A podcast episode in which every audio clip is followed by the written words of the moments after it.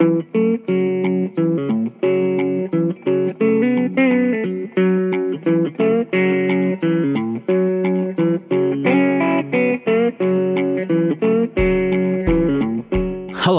I'm Chef Freddie Bitsoie. I'm the executive chef at the National Museum of the American Indian, and I'm Navajo.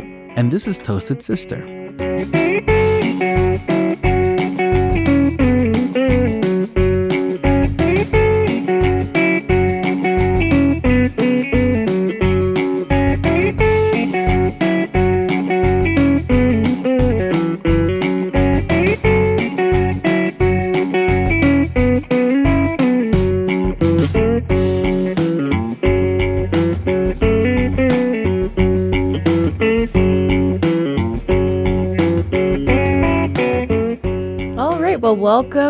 Welcome, Freddie Bitsoie. Uh, can you tell me a little bit more about your position over there as executive chef at uh, Mitsitam, right? Yes, Mitsitam, which is uh, Delaware for Let's Eat, if anybody's wondering what that means. so I'm in charge of, um, as far as planning the menus, in charge of the cooks, in charge of the sous chefs, and in charge of the line and how the food gets uh, prepared, served, and you know as far as quality is concerned. So that's that's my job there, and I tend to not think of it that way because it's such a fun job. And I appreciate you know every day when I'm there just um, only because I have complete autonomy on what I want to create, how I want to create it, and of course knowing that it's the uh, National Museum of the American Indian, the menu does have to be relevant as far as what Native people have been eating for uh, hundreds of thousands of years. I think one thing people tend to overlook is uh, the fact that palates were tremendously different a hundred years ago, a thousand years ago to today. If I were to create a menu that was based on complete ancestral food, it would not be as um, delicious, you know, for lack of a better term.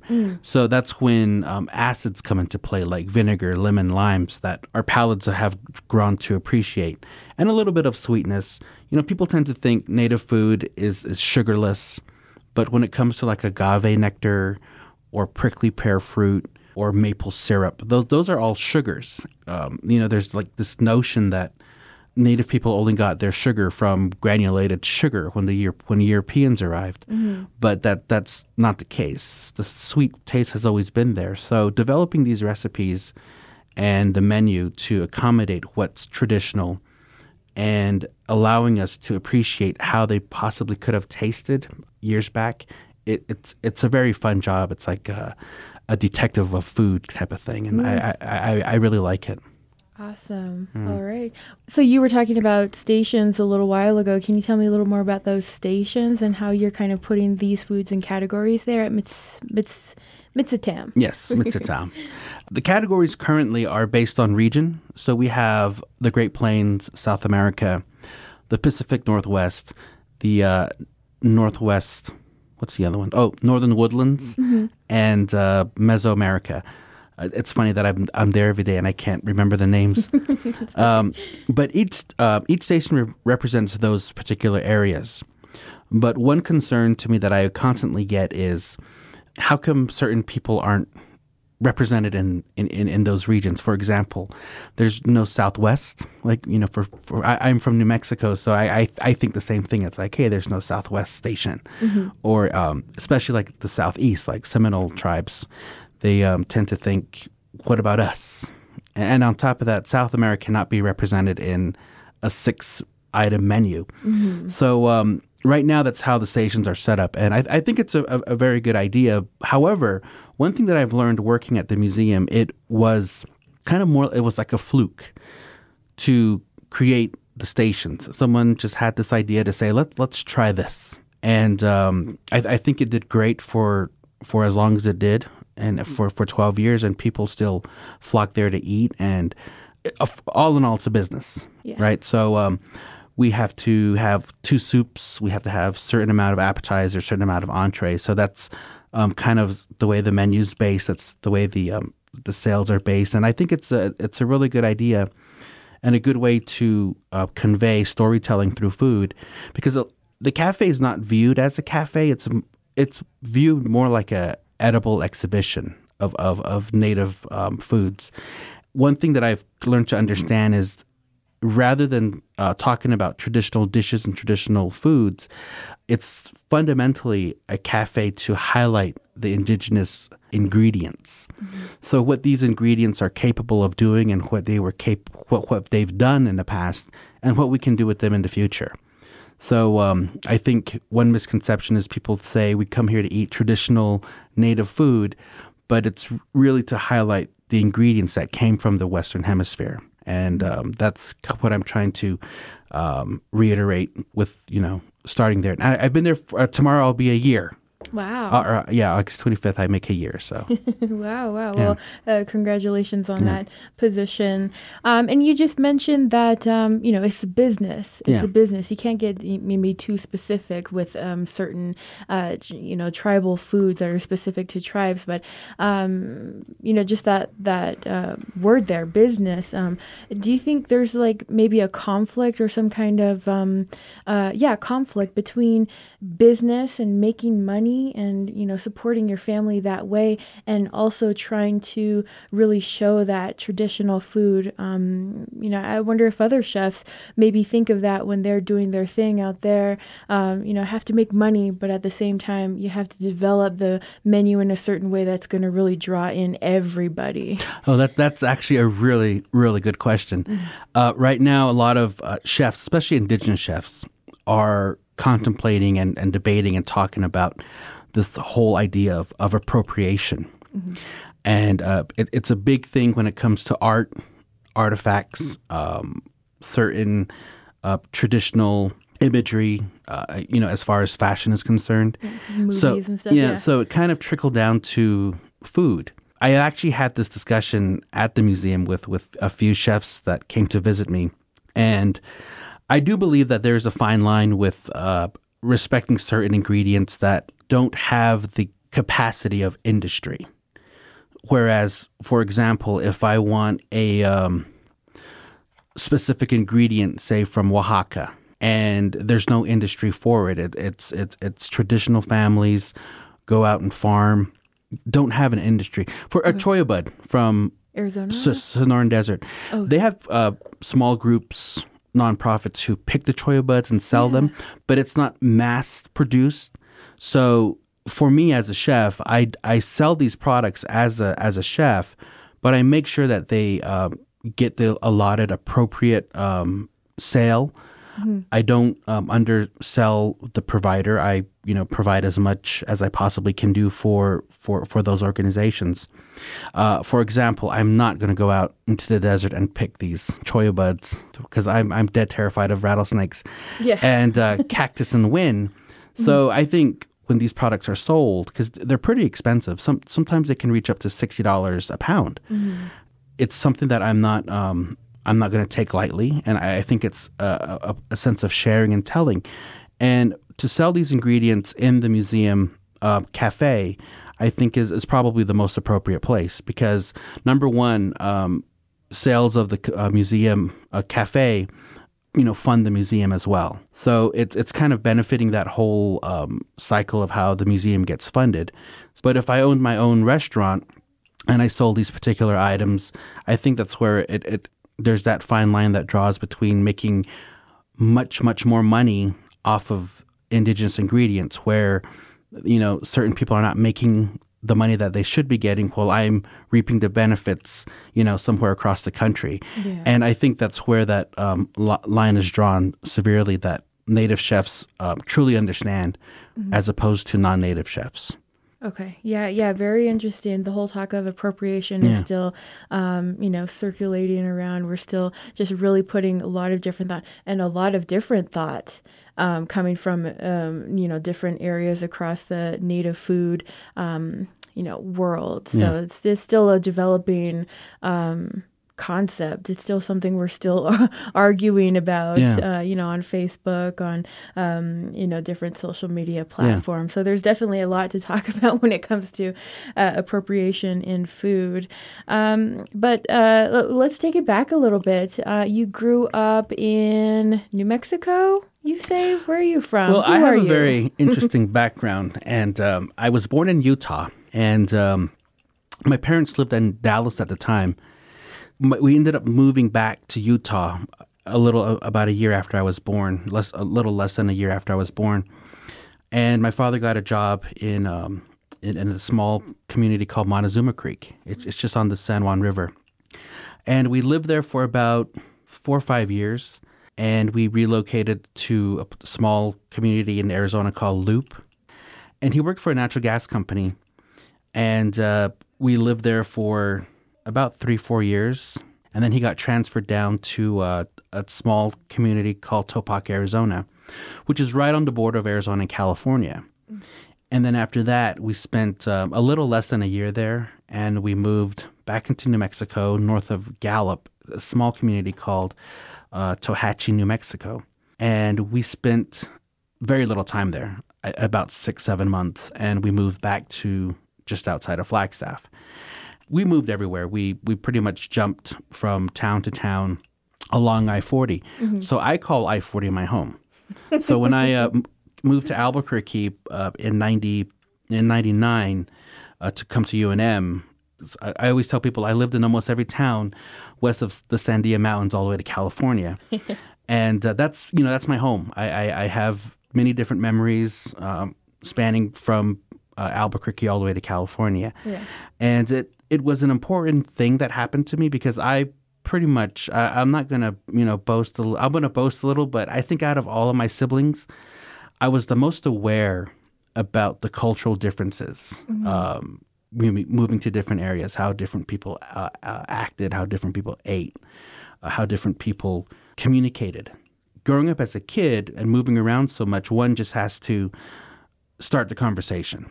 You, you can't wait for people to talk to you. Otherwise, you're the quiet one, you're the weird one, and you know back there was no anti-bullying anything when I was growing up. Yeah. So I had to try to, you know, it was it was sort of survival of the fittest as as a kid, trying to not be the one thrown in the trash can or something. it was it was just such a a, a hard time, but I, I, enjoyed it because I got to meet so many people, uh-huh. and I think the upbringing that I had from my the personality that I have because I'm I'm able to. Um, you know, tell stories in public. I'm able to do food demos in public. I'm able to I'm able just to communicate with, with a lot of people at, at the same time, and I'm not afraid to do that. Back in the early 2000s, I was in Window Rock, Arizona, and we were uh, given an assignment in anthropology. I was I was in college and I went home, and we were told we have to figure something that's really amazing about borders. So I went to this place called um, Benito. It's just right outside of Window Rock on the New Mexican border side. Yeah. And then I went back to Window Rock and I noticed that the concept of chili mm. was was a, a, big issue because people who were on the New Mexican side they ate the Blake's Lotaburger with green chili. It was kind of like the more most popular burger to buy. Yeah. Whereas the majority of the people from the Arizona side would get the burger with without the chili and um, having the jalapeno was more popular on the Arizona side. Now, I'm not saying this is a general, you know, overbroad black and white set in stone. Arizonans don't eat red chili. What I'm yeah. what I'm saying is, what, what was more culturally popular. Mm-hmm. So when I went back and I wrote a paper about that, and we were talking about how a, a physical border like um, the Arizona New Mexican border divided the chili culture, and it was a fun paper that I wrote but it, it, it led me to believe that regardless of where people live, how they live, if a border is a mountain, if it's a hill, if it's a, a grassy knoll or a river, people on either side will have different uh, cultural ways of eating, cultural ways of uh, farming. Mm-hmm. And I think that's um, something that I've realized moving around so much. And it just kind of naturally led me to um, study culture, analyze how people practice their cultural ways and, and you know in the same environment, but there's different meanings to it. That's how I um, regurgitated through cooking, I guess. yeah. That's a bad word to use when it comes to cooking. but um, uh, just to reiterate or to summarize everything as my yeah. career, um, through as you know, cooking was just that thing that I always loved to do. But what got me into cooking as a kid was uh, my my older brother was the star runner in in our family. Like he was the star athlete in our family, and in every rural person knows that if you have a star athlete in school, encourage that because that's uh free. That's most likely a college scholarship. So uh, my parents were uh, invested so much in in in, in his uh, talent, so they drove all over the state of Arizona for cross country um, events, and they take my younger brother and my younger sister, and my older sister went to a, a private school, so I was the only one home. Mm-hmm. Back in fifth grade, I'd stay home. I'd you know wake up and play with the neighbors, my friends, and I'd go back inside when it was time to eat, and uh, I'd be hungry. So eventually I got sick of making the sandwiches or sick of making certain things. And yeah. I started with um, making a, gr- a, ground beef patty, like a homemade um, hamburger. And then it kind of gradually moved on. It got to the point to where my mom would say, I could have swore I bought a chicken. And, you know, what I did was I burned it and I threw it in the trash. Because, so it was like a trial and error uh, thing on how I learned how to cook. And uh, plus, you know, the uh, PBS cooking shows were, were available at the time. So yeah, it, great it chefs me, of the world. Yeah, that, that, was I think back in our, our yeah that was that was it, and it was it was fun to watch. But I had never aspired to be a chef. Mm-hmm. It was just the best way to express what I've learned and expressed how I grew up. You know, mm-hmm. and I, I, think there was no there was no other better way to do it because if I was a, a lecturer at a college, it, it, wouldn't be as fun to to stand there and and cook something that my Uh, my grandmother made, or when I go when I went to the Pacific Northwest and I cooked up there, it, it's not you know I get to share what I learned from the people from Port Hardy and talk about it. I just it, it it's the proof that I was there. Whereas just telling stories, people are kind of thinking when people catch a fish, they're like, I caught a fish this big, but are you really telling the truth? so the cooking demo and explanation of the food is, is, is, is, my proof of telling people what I've, I've learned and where, where I've been. And it, it's, you know, I'm, I'm still cooking and I'm still learning and it, it, it's really fun. So that's a little bit of my, my background in, in a nutshell. Yeah. Um, so uh, one thing I wanted to ask you was um, you just came from um, one of the casinos. You you were um, working at one of the casinos on Navajo Nation. Was that Fire Rock? Yes, the one yeah. outside Gallup. Yes. Yeah, yeah, on I forty. Yes. right off I forty.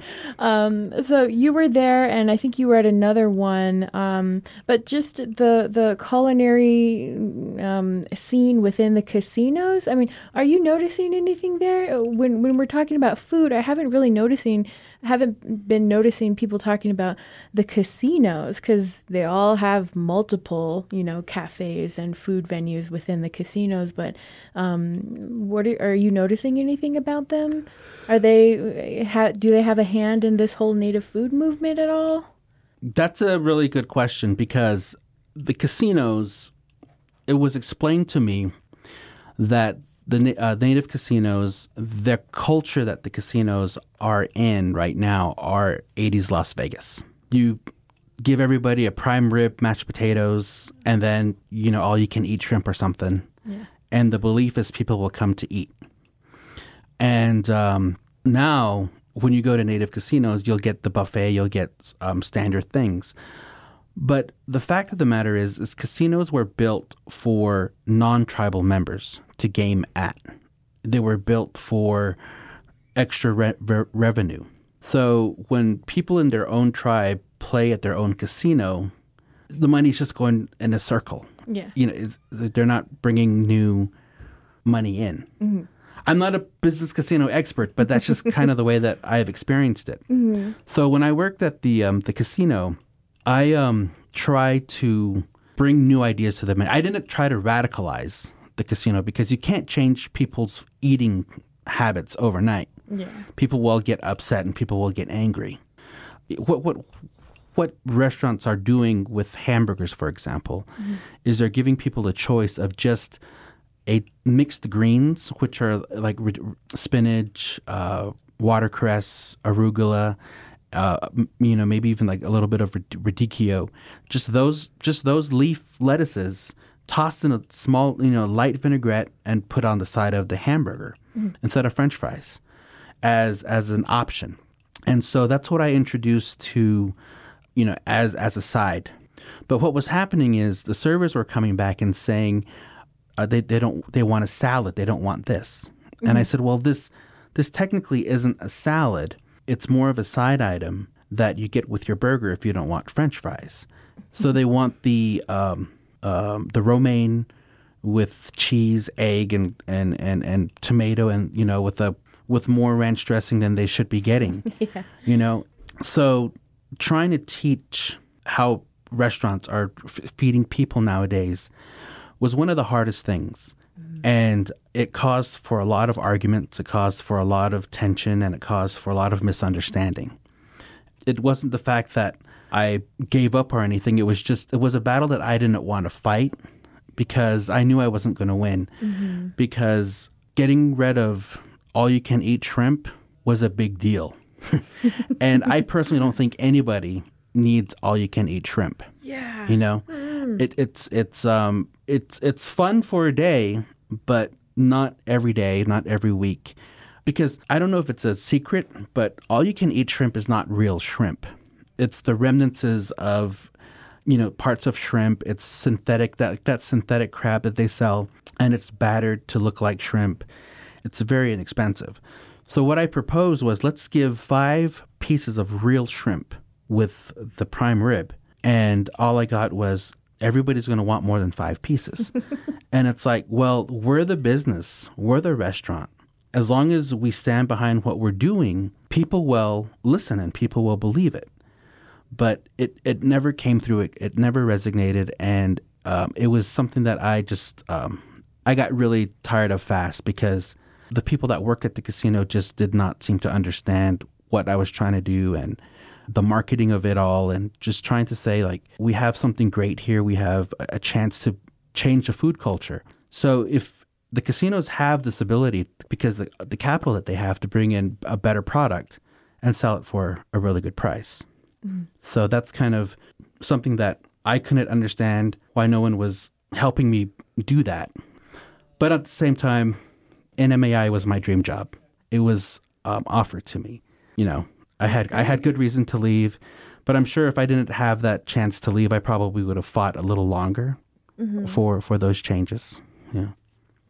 Yeah, that's always so interesting. Every time I drive down um, I 40 to home to Crown Point, um, there's about you know four casinos that you pass and it, they're all indian casinos and they all have their billboards and their you know fancy big giant projectors on the side of the road um, talking about hamburgers and prime rib and all you can eat shrimp and stuff like that. And i'm you know the more i'm thinking about all this food and all these native chefs that are available and ready to do um, you know stuff with traditional food and flavors um, it just it doesn't seem like there's you know a, a match there. Yeah. a match there or uh, unwillingness to invite that kind of food or invite that kind of change into the casinos. I mean these are these are big money making institutions that um, you know could really have a hand in um, the whole food native food uh, movement. So we'll see. Um, we'll see what's what if anybody's gonna um, you know be doing anything in the future. But right now, like like you said, it's not very much Yeah. that's happening. Well, yeah, I, I definitely have hope. I, I know I know it is possible, and I, I'm not bashing the casinos. I'm just state clearly stating that if, if if you have that ability, use it because you're the you're the outlet. So I was always brought in to help tribes um, train their staff, tell them this is how to make it healthier, to make it better, to make it uh, cost effective, uh, fundamentally, and also bring in their traditional foods and ingredients and, and, and, talk to people about how important that ingredient is to this particular area. So it was it was it was a fun time doing that, and they do have the capacity, and I, I still have my fingers crossed for that. Yeah, it'd be great to see that um, pretty soon, especially uh, back at home on Navajo Nation. Yeah. Um, so, uh, one thing I am kind of curious about is uh, some of this talk about um, like fusion food. Can you maybe just give a definition of fusion food, especially you know maybe fusion Native American food? Fusion food to me is knowing different things about different cultures and combining flavors that just taste great together. Okay. Um, there, there are a lot of ingredients globally that um, everybody eats. Uh, for example, one fusion dish that I make is a uh, cholla bud pasta salad. You know, that may that may not be like highly haute cuisine fusion, but we're putting cholla bud together with pasta, and we're just making uh, your your standard pasta salad, but adding cholla bud in it. And I think I think those are great ways to have the ingredient because people generally tend to think cactus. I'm not I'm not going to eat cactus, but um, when you put it in dishes that people are more familiar with, it opens the mind up a little bit more. And that's what I think the purpose of fusion food was for. But now it's, it's it, it kind of got out of hand to where it, it just people are fusing Japanese food with um, food from India. You know, it just they're they're kind of meshing things together. And you can just drive down any street that has restaurants in any town, and it'll say Japanese American, or it'll say like up the street there's a Mexican Greek restaurant um, right. on Central in Arizona, and um, it's I, I stare at the sign like that's pretty interesting. So it's generally what I also think it it's dealing with a lot with the business partners mm-hmm. because they come from different backgrounds. They're good at what they do. They're good at the restaurant business, but they won't give it give in on what they want to sell. So they just end up fusing the food together. I, I, think that that's another notion that I re- have for fusion food. But uh, fusion food is is should be more of a good thing than a bad thing. But mm-hmm. recently, people tend to think it's it's especially when it comes to native food, it um, dilutes the whole process of storytelling I think the one thing that restaurants don't understand is with when it comes to native food, that the foods are so seasonal and their time frame of being the best time to eat them are, are very short, like fiddleheads. Yeah. They only have like a six week window tops, even less. Some some some places it's three weeks. So to order all of that product and to bring it into your restaurant, it, it's going to take somebody who's savvy at timing everything. Mm-hmm. So, and for you know, for the purveyors to get it, to bring it in, to to use it, because most restaurants in the U.S. you have to have a purveyor to bring your food, and you just can't go outside, pick it, and then sell it. Mm-hmm.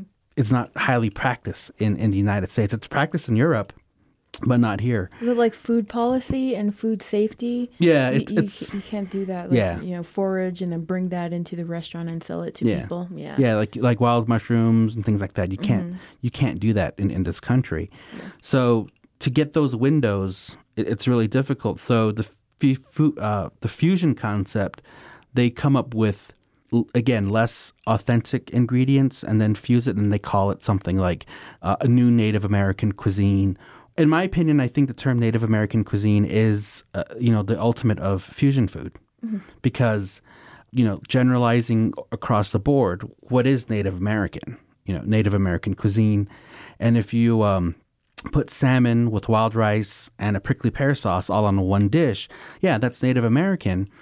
But hundreds of years ago, these cultures rarely interacted with one another, and archaeologically speaking, there was no wild rice in the Southwest, or there was no wild rice in the Pacific Northwest. So mm-hmm. there really was no interaction of those particular ingredients. So now when we put those together and call it Native American cuisine, it's kind of like the ultimate way of saying this is fusion foods of indigenous peoples of America.